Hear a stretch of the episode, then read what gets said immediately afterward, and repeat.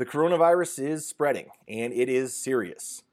But in the age of social media and instant messaging, the fear and reactions to the outbreak can sometimes get over exaggerated. Nowhere is this more evident than in the financial markets these last several days and weeks. Do we have problems? Yes.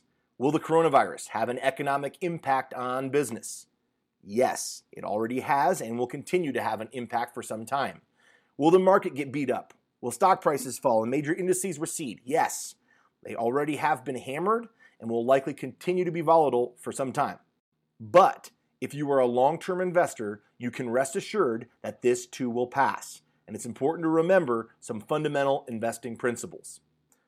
Warren Buffett said the stock market is a device for transferring money from the impatient to the patient.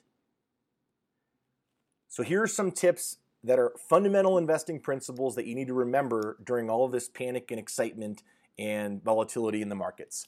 If you are investing for the long term, including retirement accumulation or income, and you will be invested for five to 10 years or more, this will probably not be the only crisis or pullback that will occur during your investment time frame. It shouldn't surprise you, but it's par for the course. Generalized market pullbacks happen every few years.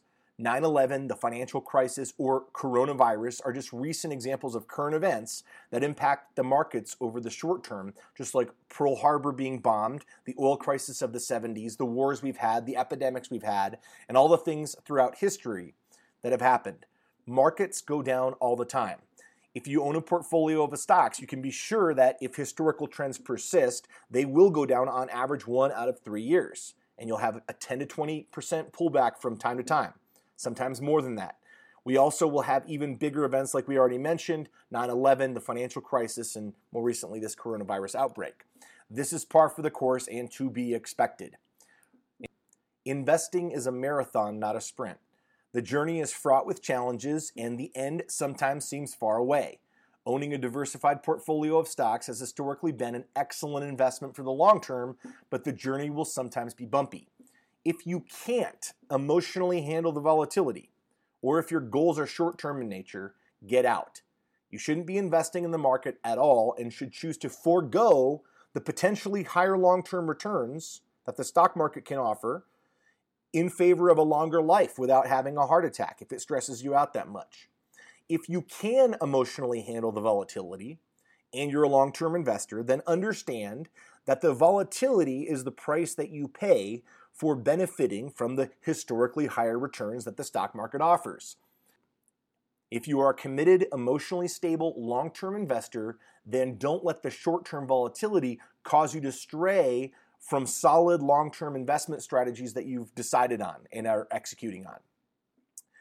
Don't panic. Stay cool, calm, and collected, and act rationally. Now, I know that can seem hard when all the media attention and short term data looks daunting and your statements look lower today than a couple weeks ago. But remember that short term fluctuations in the market, if you're a long term investor, can only become permanent losses when you make them so by selling. So if you own a good diversified portfolio of stocks for long-term goals like retirement, stick to your plan, and if you can, invest more. Everything is on sale. Buy low, sell high. We hear that all the time, but when it comes to stocks, very few people actually do it. If you have the money and can afford it, it's a great time to buy more stocks. You can do that by investing lump sums of cash or by continuing to dollar cost average through your 401k or another systematic investment plan. And as you do, when the markets are down, take a look at how many shares of your mutual fund or ETF or the company that you're buying today than you were a few weeks ago. It's the same companies, lower share prices, potentially better bargains. As you do this, don't worry about timing the market. It doesn't matter if you hit the bottom or after you buy some shares that they continue to go down for a little while. If we already have established that you're investing for the long term, you are getting a significant discount to what prices were just a couple weeks ago. Be happy with your purchases. Understand that trading and investing are very different things. If you're the average investor or a wealth, wealthy investor, you shouldn't be playing the stock market. Owning a diversified portfolio of stocks for long term investment purposes isn't the same thing as trading. There is a reason that Warren Buffett is often utterly unconcerned about short term performance of the stocks that he owns. Owning stocks is not the same thing as trading stocks. Just because a company's shares are trading lower this week than a couple weeks ago doesn't mean that that company isn't still the perfect investment for your portfolio manager, for yourself to own in, in your long term investment strategy. And last but not least, in my opinion, have an emergency fund. So instead of stocking up on toilet paper, investors should be making sure that they have enough cash to fund their short term needs. When the market pulls back, it isn't the time to be selling low.